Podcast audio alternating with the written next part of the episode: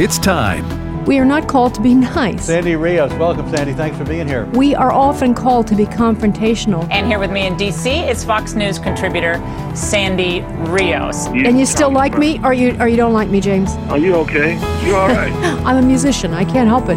Uh, longtime Fox News contributor Sandy Rios, thanks very much for being with us. We have, I think it's four to one youth in America wants gay marriage. Our kids are the product of public schools. No wonder they poll the way they do. It's time to stand up or we're going to lose everything we have. Director of Governmental Affairs for the American Family Association. Step up, speak up, say something, do something. This isn't a game. This is real life. Sandy Rios is with the American Family Association, a pro life radio talk show host. Some things are worth fighting for.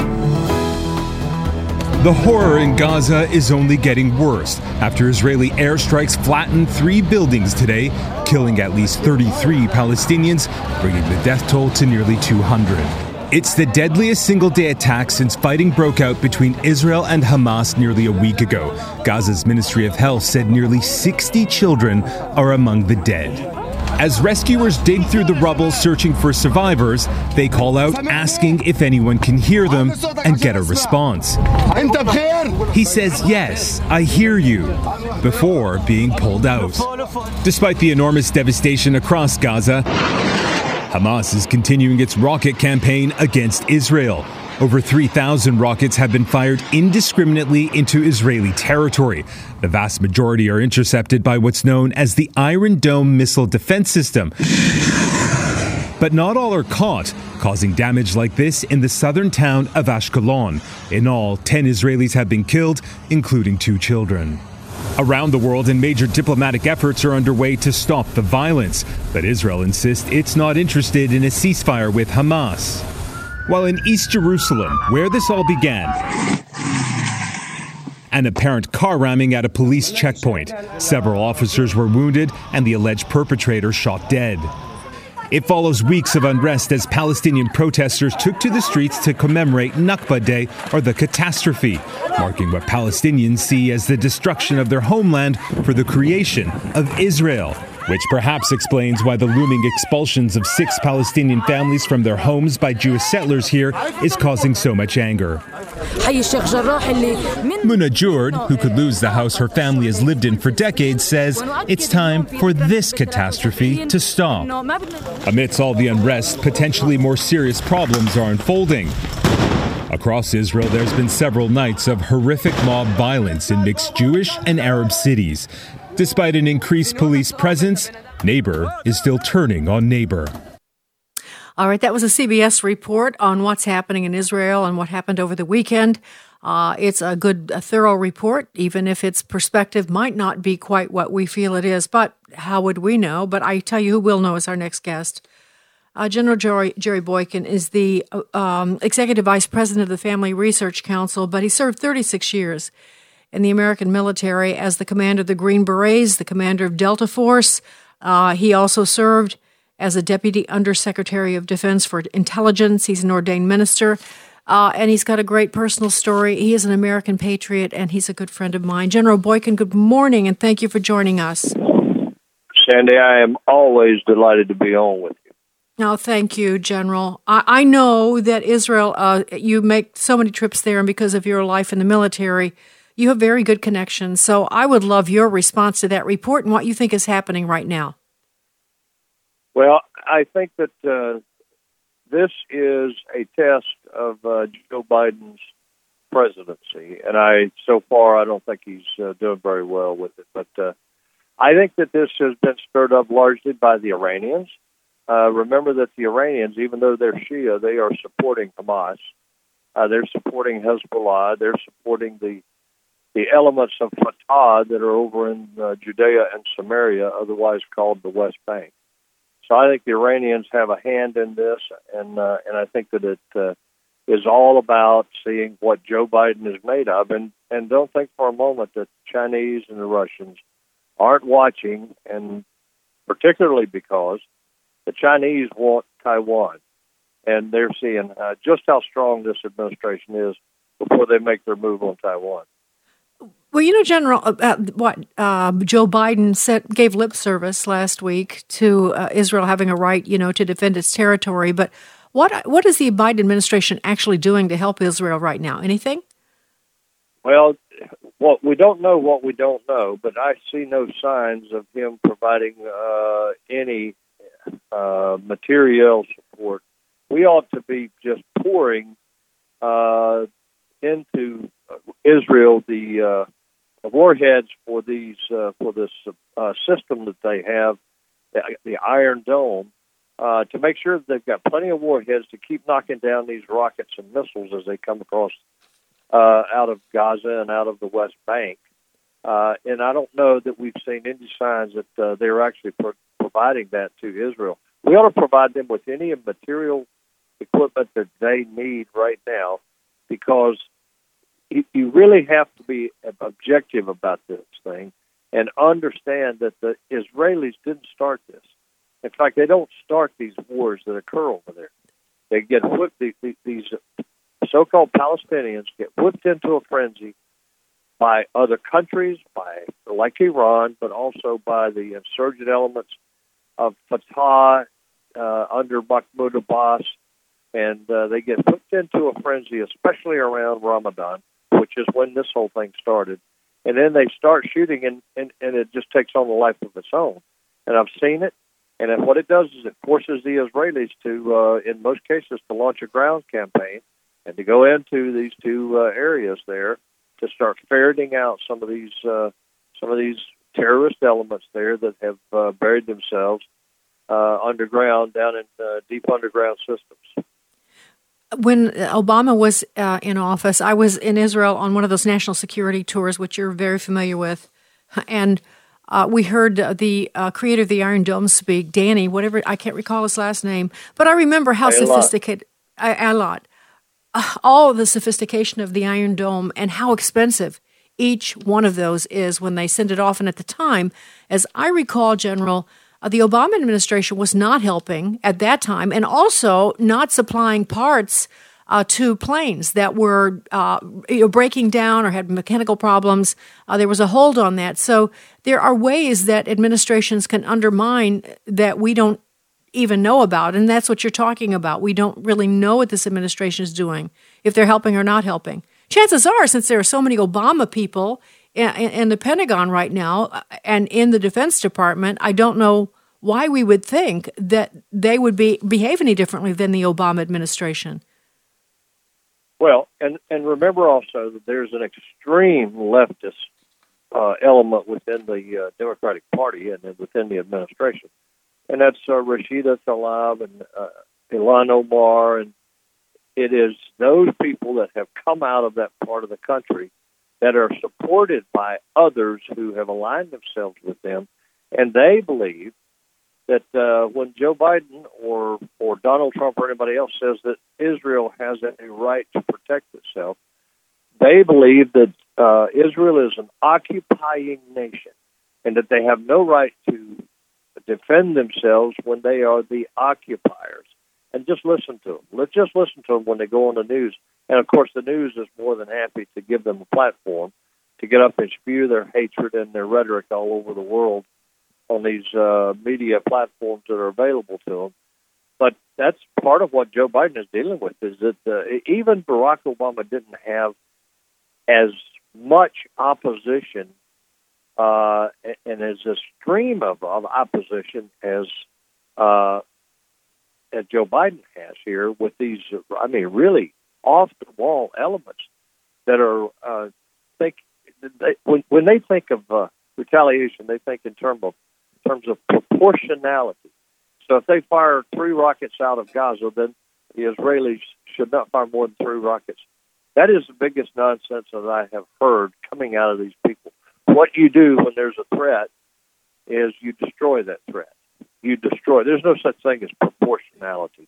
You destroy it. You do make sure it's just like Smokey the Bear says. You know, you, you put it all out, put out all the ashes, and that's well, exactly what the Israelis are doing, and that's why you see you know those big buildings and all that. Uh, and I have uh, sat with the Israelis, and I've watched videos of them when when they uh, were actually going into Gaza.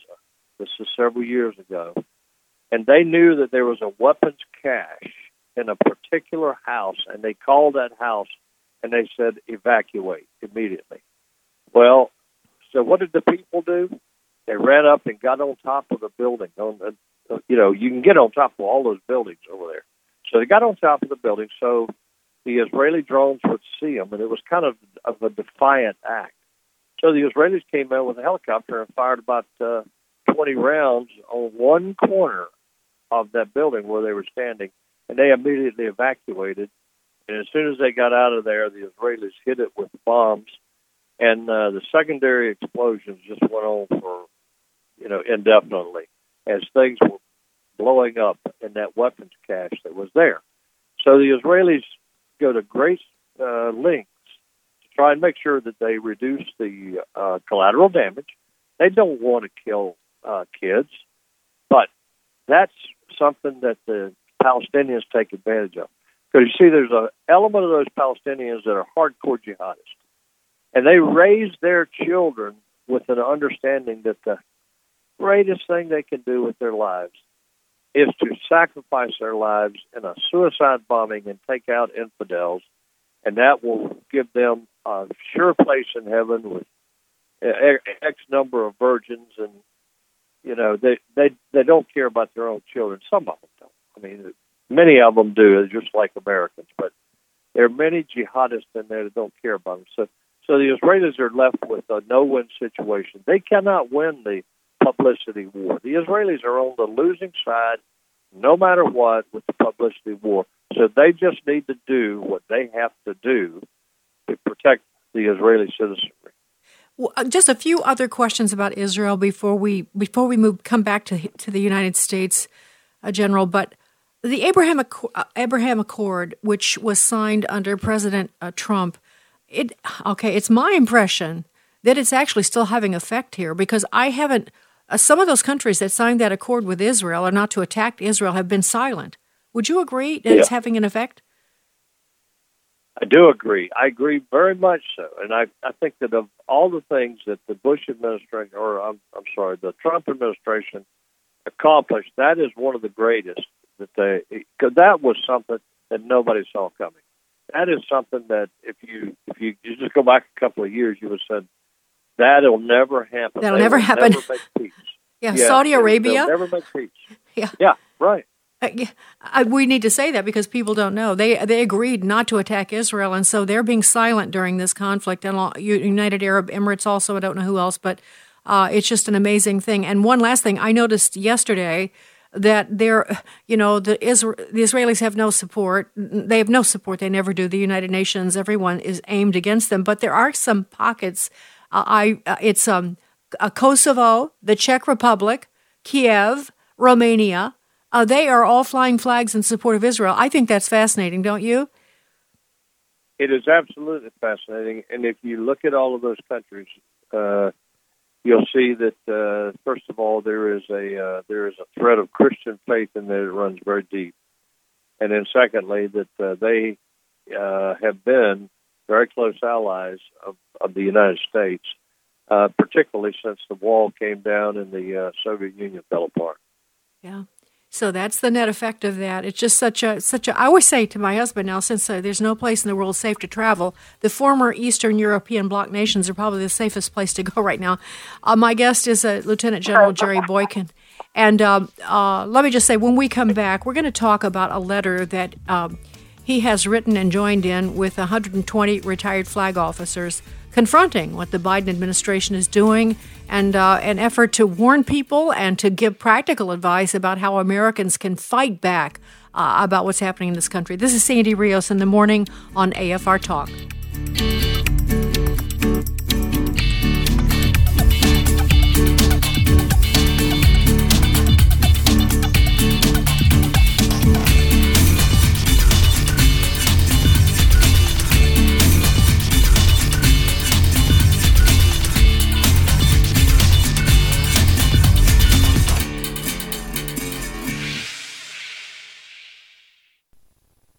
This is good news, maybe exactly when you need it to. Right now, Medi-Share is waiving their new member fees. This could save you money on top of all that you'll save each month by becoming a member of Medi-Share. So many people are looking for a healthcare solution right now, seeing the cost of COBRA plans, for instance, and Medi-Share is the affordable alternative to health insurance.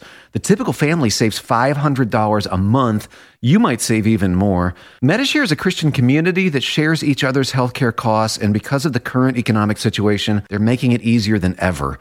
Apply by May 30th, and you can save an additional $170 on your first month. I'll give you the number here in a second, and if you call, you can get a price within two minutes. Just tell them the promo code SHARE to receive your additional savings.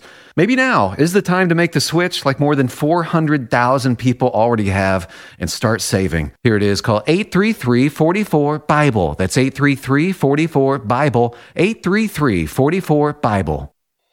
This is Pause to Pray, a chance each day to stop down from the daily noise of life and pray for our country's leaders. Today we pray for Robin Minor, Acting Chief Operating Officer for Federal Student Aid. His office oversees the lending operations for the federal government and regulates colleges and universities that receive federal funding. Proverbs 16:16 reminds us of the importance of education. How much better to get wisdom than gold, to get insight rather than silver. Right now with this in mind, would you pray with me? Dear Heavenly Father, we ask for guidance for Robin Minor in his work at the Department of Education. We ask this in Jesus' name. Amen. Pause to Pray is a service of this station and the Presidential Prayer Team, a nonprofit, nonpartisan ministry dedicated to encouraging prayer for our nation's leaders. To learn more, go to pausetopray.org. Hello, Americans. I'm Todd Starnes with news and commentary next. If you're a first responder, you know the right training can make all the difference in a crisis. At Liberty University, we know the right training can make all the difference for your future. So we're proud to offer you a 25% discount on our more than 450 online degree programs. Combine this discount with our generous military benefits if you or your spouse also have military experience. Learn more about getting the right training at Liberty University by texting degree to 49595. That's degree to 49595. Art class at Sonora High School in California got political. The art teacher displayed a revised painting of American Gothic. Instead of a farmer and his wife, it featured President Trump wearing a KKK hood and First Lady Melania Trump not wearing much at all. The assignment was to take something old and make it new, but I suspect this was really about bashing President Trump. Parents are angry, and the school district says they're investigating, but this sounds like yet another example of a far left educator indoctrinating the kids instead of educating the kids. Jim Schultz has a child in the class. He tells KOVR politics does not belong in an art class. Imagine what would have happened had the art teacher displayed a painting of former President Obama picking cotton in the Mississippi Delta, you know, for the sake of modernizing art. They would have burned the painting right on the spot. I'm Todd Starnes. Don't forget to connect with Sandy Rios in the morning on Facebook or email Sandy at sandy at afr.net. That's sandy at afr.net. Sandy Rios in the morning on American Family Radio. A far more sinister and dangerous effort is underway right under our noses right now at the Pentagon. Something I know a little bit about. I've been in the military for the better part of two decades. I was in the Army National Guard until last month. We all saw this coming. And now, it's here. This is not just the woke military stuff you've been hearing about. This is not an extremism stand down or a social justice reading list or even a foolish CIA recruitment video we've all seen by now. This is worse. This is way worse. This, my friends, is a purge a purge of the Defense Department, led by a new and now powerful radical leftist, a 1619 Project activist, a hardcore social justice Democrat, a man who believes all, all Trump supporters are racists and extremists. And what must we do to racists? We must define them, and then we must purge them. That's Pete Hegseth on Fox News. And you know that Pete's a military veteran. He's talking about a new appointment to the Pentagon, Bishop Garrison, who's the senior advisor to Defense Secretary Lloyd Austin. Also, himself not a fan of um, American patriots who supported Donald Trump and don't believe the January, uh, the election of November of 2020 was uh, rightly decided or was was uh, let's say illegally decided, and so they are purging the military and military people who have served for years are beside themselves uh, for good reason. And so they're speaking up. One of them is Lieutenant General Jerry Boykin. Again, he's the former commander of the Army uh, Delta Force and also the Army's Green Berets. Also, he was uh, the Deputy Undersecretary of Defense for Intelligence, and uh, just he has such a breadth of experience. General, it uh, seems like quaint, quaint kind of uh, that you and I went to the Pentagon and uh, delivered petitions uh, to ask the Pentagon to stop mistreating chaplains compared to what we're seeing now, don't you think? Yeah, it it is sad what we see happening to our military on so many fronts, and yeah, Sandy, the day we went over there, I I think that we got their attention, but uh, but those people are gone now, and uh, it's almost like we have to start over again with the same stuff. So we know that Barack Obama purged the military leadership. So many good men, we've talked about this, you and I, many times, uh, were either forced to step down or just made miserable until they did step down.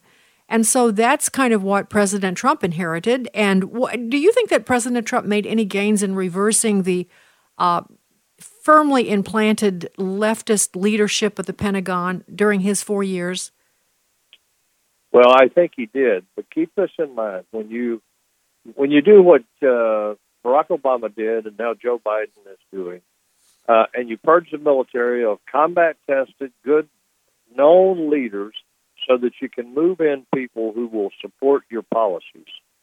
Uh, then what you're doing is you are destroying a, uh, a probably a uh, a group of men that will take almost a decade to replace them.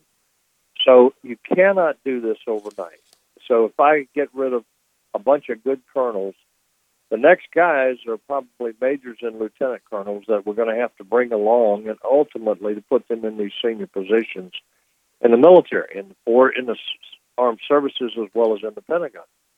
And uh, and that can be almost a decade to get those people to the point where they can go in to be those senior leaders. So what you wind up with is you wind up replacing the ones that you've appointed. You replace them with more just like them because they were lucky enough to be on that list that was not purged out of our military, and they're not the right people in many cases. There are some who are, but in the most cases, they are not the right people to be in there to move our military in this very complex period of time. So Lloyd Austin then has taken it a step further. He's the, the appointee of he's the he's the confirmed def, uh, defense secretary under Joe Biden. And after January 6th, you know, he announced this big program. Where are we with this to sort of purge the military? I just uh, explain how they're doing that and what your thoughts are about that, General. Well, just take a look at this story about this uh, lieutenant colonel in the Space Command, and, and who uh, talked about the Marxism that has crept into the military. He's absolutely right, dead on. But what happened to it? He just got fired. A lieutenant colonel, an upcoming uh, officer and leader in the Air Force and the Space Command, especially, and they just fired him because he talked about Marxism in the military. Uh, and I just got a call from a guy that was telling me that uh, one of the young men in his unit had a had a, thing on his dog tags that said Molon Labe. Now, Molon Labe is is what uh, King Leonidas told Xerxes at the Battle of Thermopylae, when Xerxes said, "Lay down your weapons," and uh, and Leonidas responded with Molon Labe," meaning "Come and take it, come and take my weapons." And uh, we know the story of Thermopylae. And this young man had that, and it is a very popular phrase within the armed services. You'll see it on the back of their vehicles. You see it all all the time. And uh, and that guy was uh, was told to take that off, or he would be disciplined in the military. And what you're seeing now is you're seeing uh, people that uh, that just simply realize the that what's happening to our military, and you're seeing them leave the military. I got a call from a guy in Kuwait last week, Sandy, when I was sitting in one of the gas lines up there in Northern Virginia. I got a call from guy in Kuwait who I had known for a number of years, and he said, "I'm done. I can't do this anymore." And he said, "I'm uh, I'm getting out. I'm leaving." I got I was uh, I saw a guy this weekend in Nashville, Tennessee. There, that was in the National Guard. He said they are forcing me to teach a to teach a class. We're going to bring our our soldiers in for a weekend drill, and we're going to spend that whole weekend on this class that they're forcing me to teach on inclusion and tolerance. And he said it borders on critical race theory. And he said, I'm done. I can't do it. This is the attitude that is cropping up all over our military. And what this means is good people are walking. Good people are leaving our military, not because they're not patriots, not because they don't want to serve, but because they do want to serve. And instead, what they're doing is they're serving a very nefarious agenda by staying in the military. You know, let me read something to you. This is uh, an article in the American Thinker by Selwyn Duke, and this is a question he poses that I want to ask you. Uh, he writes If you heard about a third world country in which the leadership was purging the military of political opponents, would you assume it was just an exercise in ideological nepotism?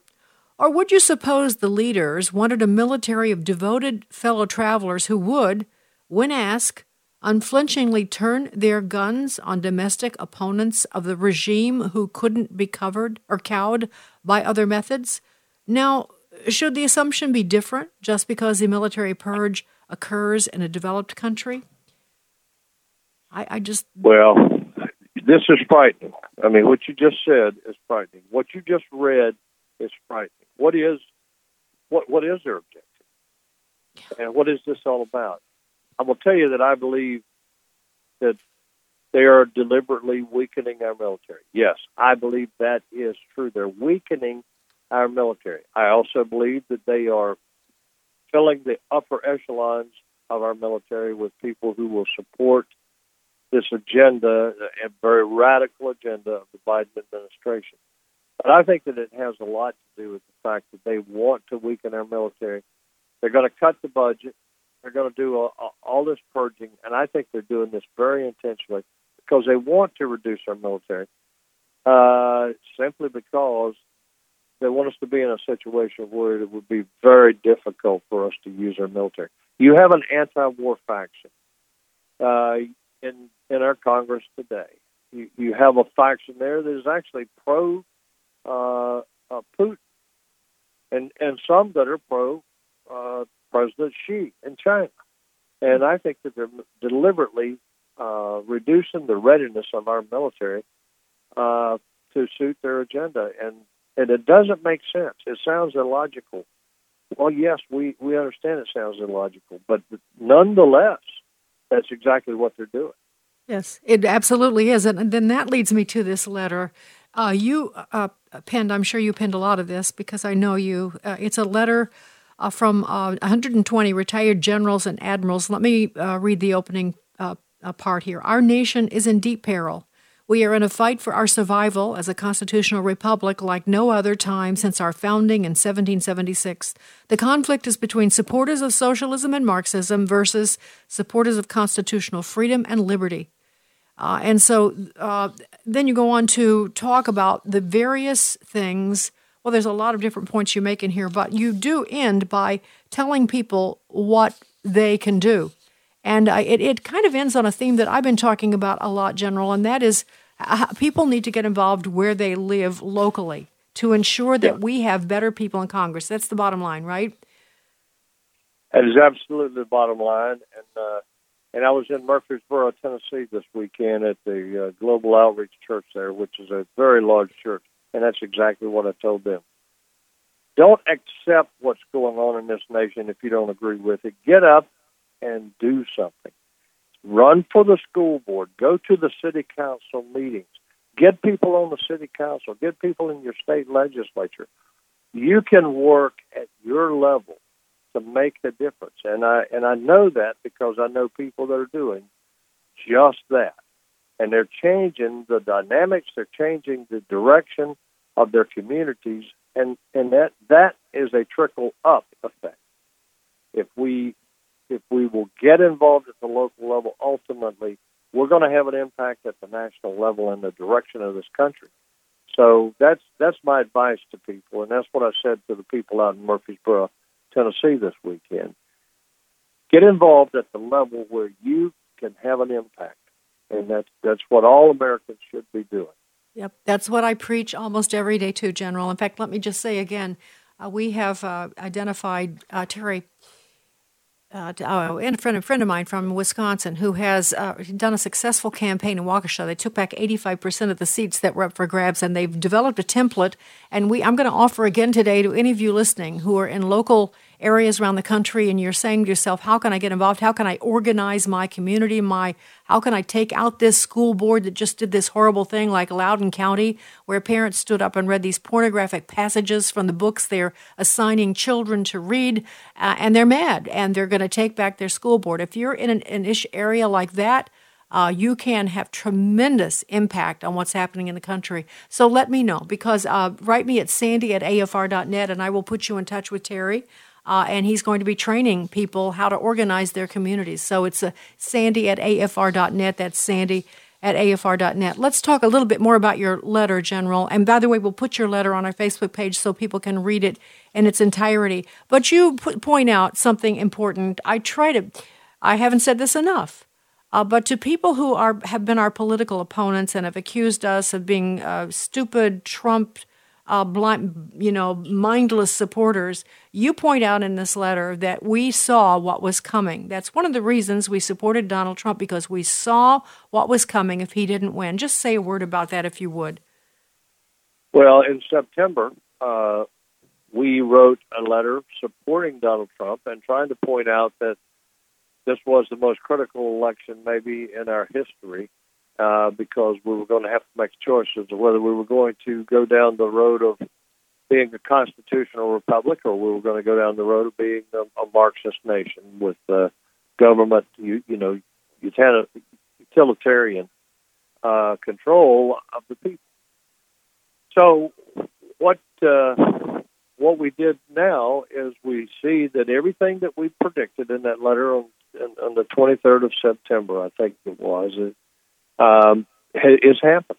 So we we uh, wrote this letter in order to point out to the people, to the Americans, that look, if you focus on one thing, you're missing the big picture. Look, here are the things that are happening. The rule of law is gone.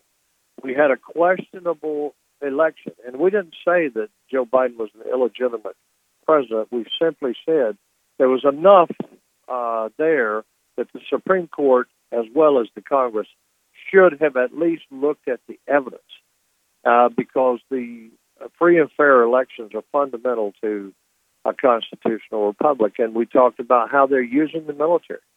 We talked about how they're putting the military out on the streets of America uh, just for the optics uh, in Washington, D.C. And uh, the concertina wire around the, the White House and the uh, Capitol building, which is, again, it's a big con. It's uh, it's all about the optics of it and trying to convince people that you and I and people like us are domestic terrorists.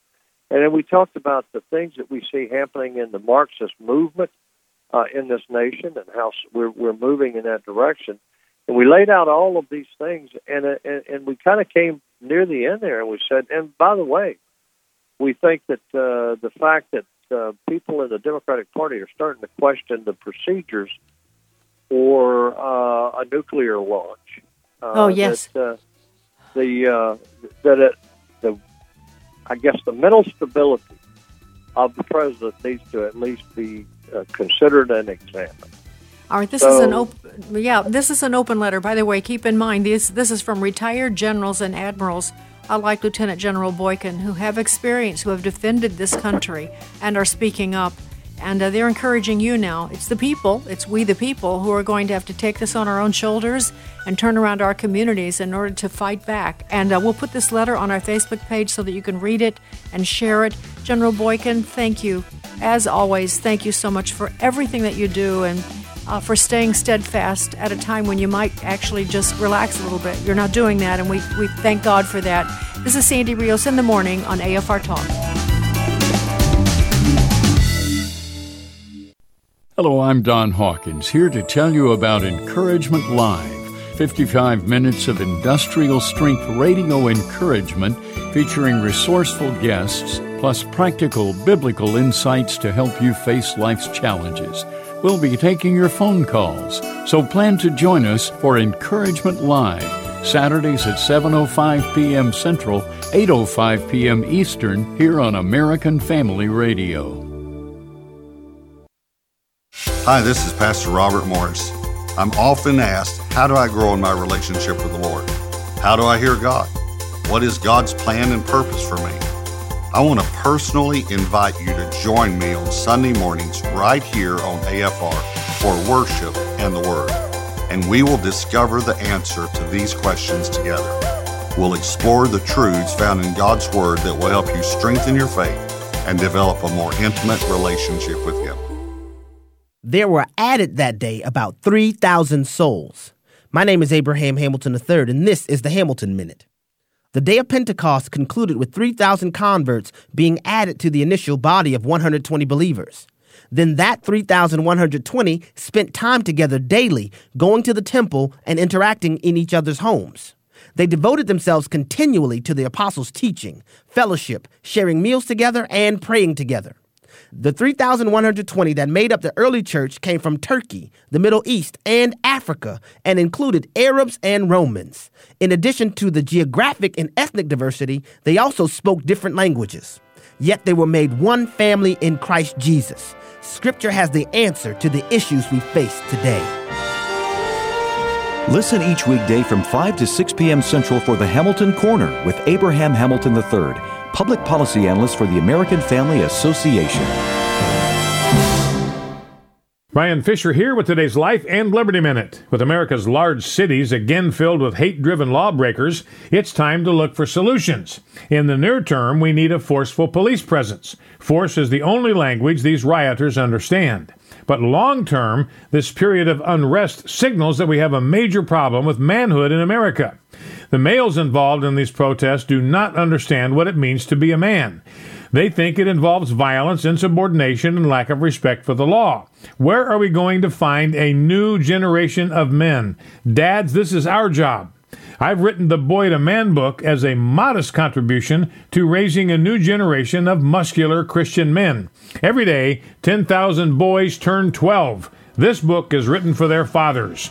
Order a copy today at afastore.net, afastore.net. Catch Bryan Fischer on Focal Point, weekday afternoons at 105 Central on American Family Radio.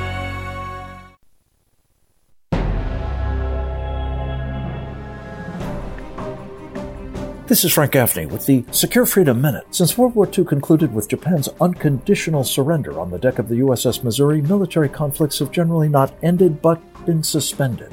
One side, usually the US, and or its Western allies simply decided to stop fighting. Often bad things ensued. For example, the 2 plus million killed by communists in Southeast Asia after we unilaterally terminated the Vietnam War. Joe Biden's abandoning of Afghanistan is likely to result in horrific repercussions for our friends there and for us. In the case of Israel, Ever since its outright defeat of Arab armies in 1967, externally imposed ceasefires have repeatedly bought time for its Palestinian and other enemies to regroup and attack again more forcefully. That must not happen this time. If it does not actually crush Hamas, the consequences for the Jewish state and U.S. regional interests will be devastating. This is Frank Gaffney.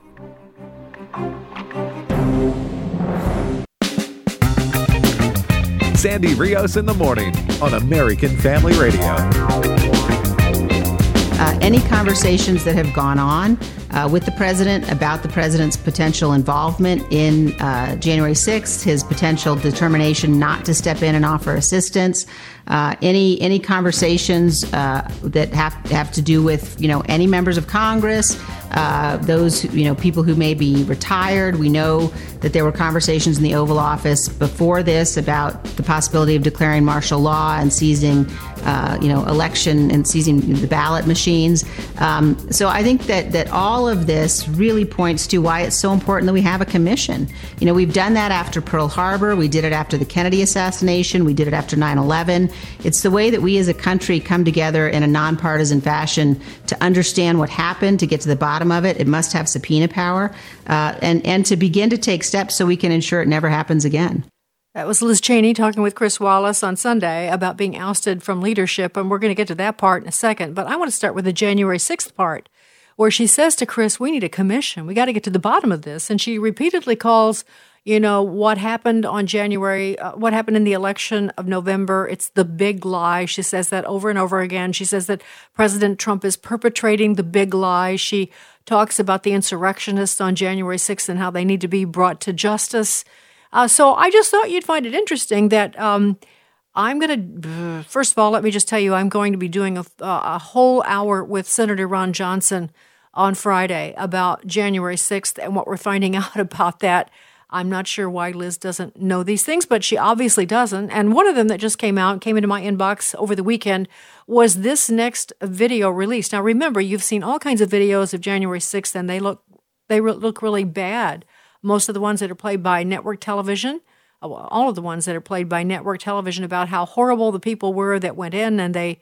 Uh, but what we know now is that the Capitol Police have something like I don't know, I want to say five or six thousand hours of video taken from different angles, and they wouldn't release that. They've not been the people that are trying to defend the people that are in jails in D.C. You know, in solitary confinement, except for like one or two hours a day, who were there on January the sixth. Their defenders are not being allowed to see this video. Uh, so most of the video has not been released, but somehow someone got a hold of this, and this is what's happening. This is a Capitol policeman working with protesters inside the Capitol on January the 6th. And one of the protesters whose voice you will hear is the shaman with the big furry hat and the horns. Uh, Chomsky, I think his name is. Uh, so, uh, and he's been in solitary confinement since January, by the way. But I just want you to hear this video. We'll re- address this again when we talk to Ron Johnson. But this is recently released video. Listen to what's happening here. Everybody, everybody, listen up. The police here are willing to work with us and cooperate peacefully, like our First Amendment allows.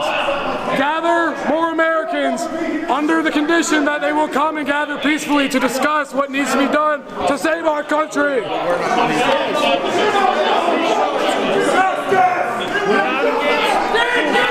One other or the other. You need a show. You understand? Yes, yes. Show us no attacking, no assault, remain calm. We're not going to assault. We're going to be heard. Everybody, this must be peaceful. This has to be peaceful. We have the right to peacefully assemble. All right, so that's a voice. Uh, in the middle there is the Capitol Police officer. We have his name. Uh, and uh, we know who the two guys who are doing most of the talking. The one in the last was the guy in the big furry hat. He's saying this has to be peaceful. And the policeman is saying, now we just want no violence. You guys need to be, you know, stay, uh, uh whatever, stay, control yourselves, don't do any damage, and uh, you can stay in. And I, I, so, has anyone seen that video? Oh, I don't think so because all of the people that went in on January 6th were insurrectionists, right? They went in with weapons to take over the government right? No, I don't think so. Uh, but this is an inconvenient video, and I wanted you to hear it. And then that kind of reminds me of the next conversation that Chris had with Liz Cheney, because uh, Liz didn't get the memo. And so let's listen. Clip nine. House Republicans voted this week to remove Liz Cheney as conference chair for her refusal to stop attacking former President Trump. But she says it won't stop her from running for reelection or from fighting for the future of the GOP. And joining us now from Cheyenne, Wyoming, Congresswoman Cheney. Congresswoman, I want to start with uh, the decision by uh, the House Republican caucus to remove you this week. Uh, we had Congressman Jim Banks, the head of the Republican Study Committee, on the show last Sunday, and here's what he said about this. Take a look. We shouldn't be talking about Liz Cheney. We should be talking about pushing back against the radical Biden agenda. And th- this is all a distraction from our ability to be able to do that. Banks was saying with Republicans so close to winning back the House in the midterms next year, that the focus should be on what unites the Republican Party, which is opposition to the Biden agenda, and not picking fights with a, a former president who's now living in Mar a Lago near Palm Beach. What's wrong with that thinking? Well, I think it is absolutely the case that uh, we have to have the strongest position possible going forward so we can take back the House, the Senate, and the White House. Uh, the, the issue is that, you know, we cannot do that if we are embracing the big lie, if we are embracing what, what President Trump, former President Trump, continues to say on a nearly daily basis, which is claims that the election was stolen, using the same language he used that he knows provoked violence on January 6th. In order for us to be in the strongest possible position to be able to prevail, to be able to defeat the ideas that we see coming from the other side that are really bad for the country, uh, we have to be a party that's based on a foundation of truth. And uh, I'm, I'm not willing to be uh, complicit uh, or silent in the face of those lies coming from uh, President Trump. The big lie. This is what she keeps saying. The big lie. And you know, it's important to address this. I think this is um, this is this is key because what they're doing, based on the notion that talking about there being trouble, something amiss about the January uh, about the November election, the 2020 election, uh, is the big lie. And people are going to be punished for believing the big lie. People ask the people that are held in solitary confinement in the DC jails if they that's not an issue for them. They're continually asked that. Uh, this one kid, remember, was not released to his parents, who is he's homeschooled, because they believed the big lie. Uh, they believed that uh, the election was in question, and so they would not. Re- they thought it was dangerous to release him to his parents. This is how bad this is. They're forming a commission to examine all of us that believe there's something wrong, you know, maybe that uh, maybe something happened on uh, that November date when we all voted that wasn't was untoward and the days that followed. So um, I just want to give you some a real concrete evidence why it's not a big lie. Heather Mullins is a reporter. Uh, I've forgotten the outlet. Uh, but she, uh, it's one I, I've heard of it, but I'm not real familiar. But they did a great job, and they're talking about something I mentioned to you last week. This happened in New Hampshire. Heather Mullins is going to explain it and it, it's November the 3rd. Let's listen. Clip President five. Trump had actually issued release specifically about this audit um, because it certainly could potentially concern the presidential race in, uh, of 2020. But what it really caused it was a Democrat running for a local state rep race out here lost her race by 24 votes. So under New Hampshire law, she was entitled to a hand recount. That hand recount found that in the town of Windham, uh, the machine was off over a thousand votes. So of the 10,006 votes that went through that machine, 10 to 11 percent were wrong, uh, and it actually took about 300 votes apiece from all of the Republican candidates and uh, gave an additional 100 votes to the Democratic candidate. So what ended up happening was a senator here named Bob Giuda sponsored a bill, SB 43, that would require the Attorney General and Secretary of State to investigate because when initially approached, they said that the recount wouldn't have changed the outcome so that they weren't going to investigate. So it actually took the legislature getting involved and passing a law for them to get involved and look into this. And it passed unanimously through the Senate. So all Democrats, all Republicans saying, we want to know what happened with this race.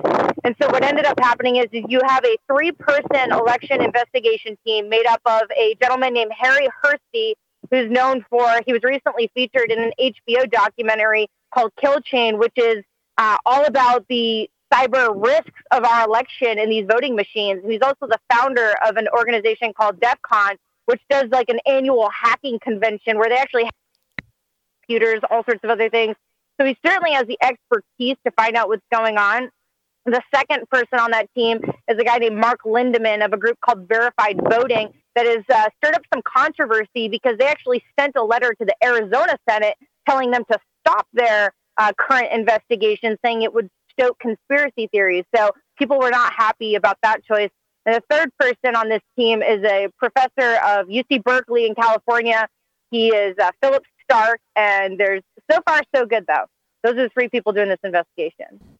All right, so that's Heather. And basically, what she's saying is this all came about when a Democrat lost by only 24 votes, and she was able to do a recount. And in the recount, they found out that something was amiss with their voting machines.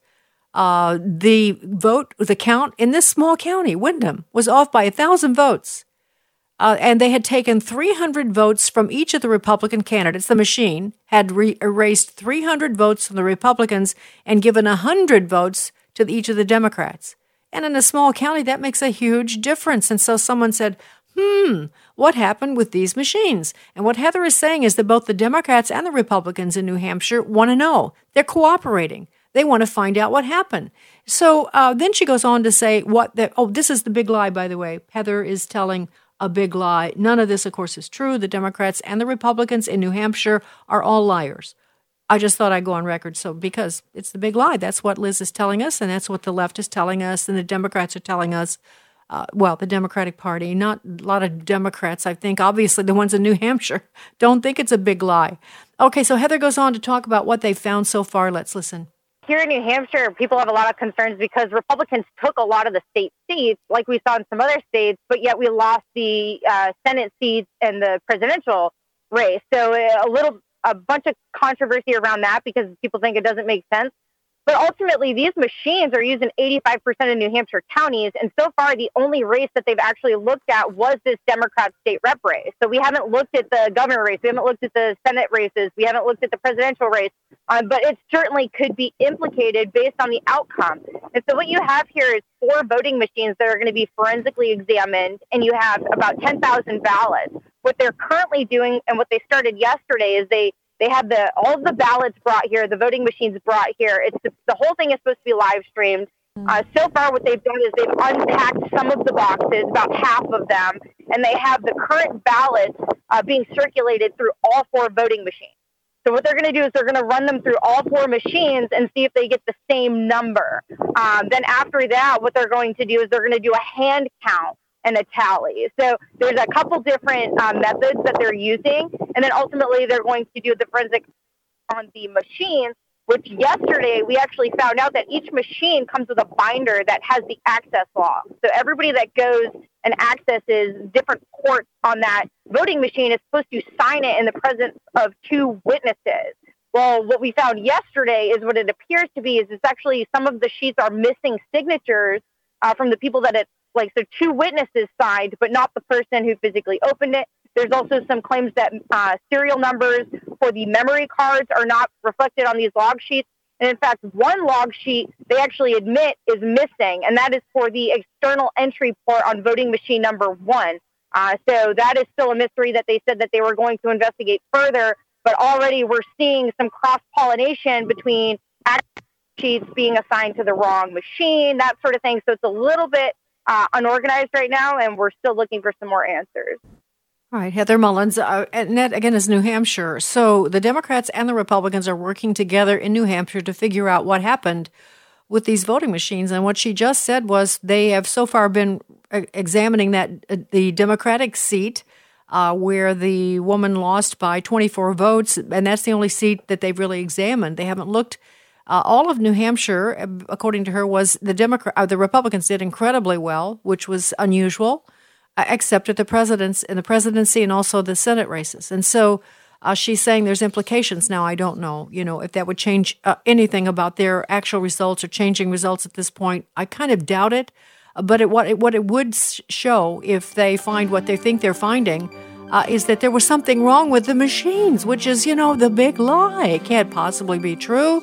Uh, the Supreme Court didn't want to look at it, and uh, state legislatures didn't want to look at it. By the way, in Maricopa, uh, the Arizona Senate, of course, is uh, in the middle of this count. And now we're finding out that Dominion voting systems, along with Maricopa County officials, are refusing to hand over the passwords. Refusing, even though there is a court order that this recount can take place. And of course, the Justice Department has interjected themselves as well. We can't have that recount, can we? So every obstacle imagine, imaginable has been thrown up. I expect that that little county in New Hampshire is probably going to get a letter from the Justice Department as well. But remember, it's all just a big lie. Sandy Rios in the morning on AFR Talk.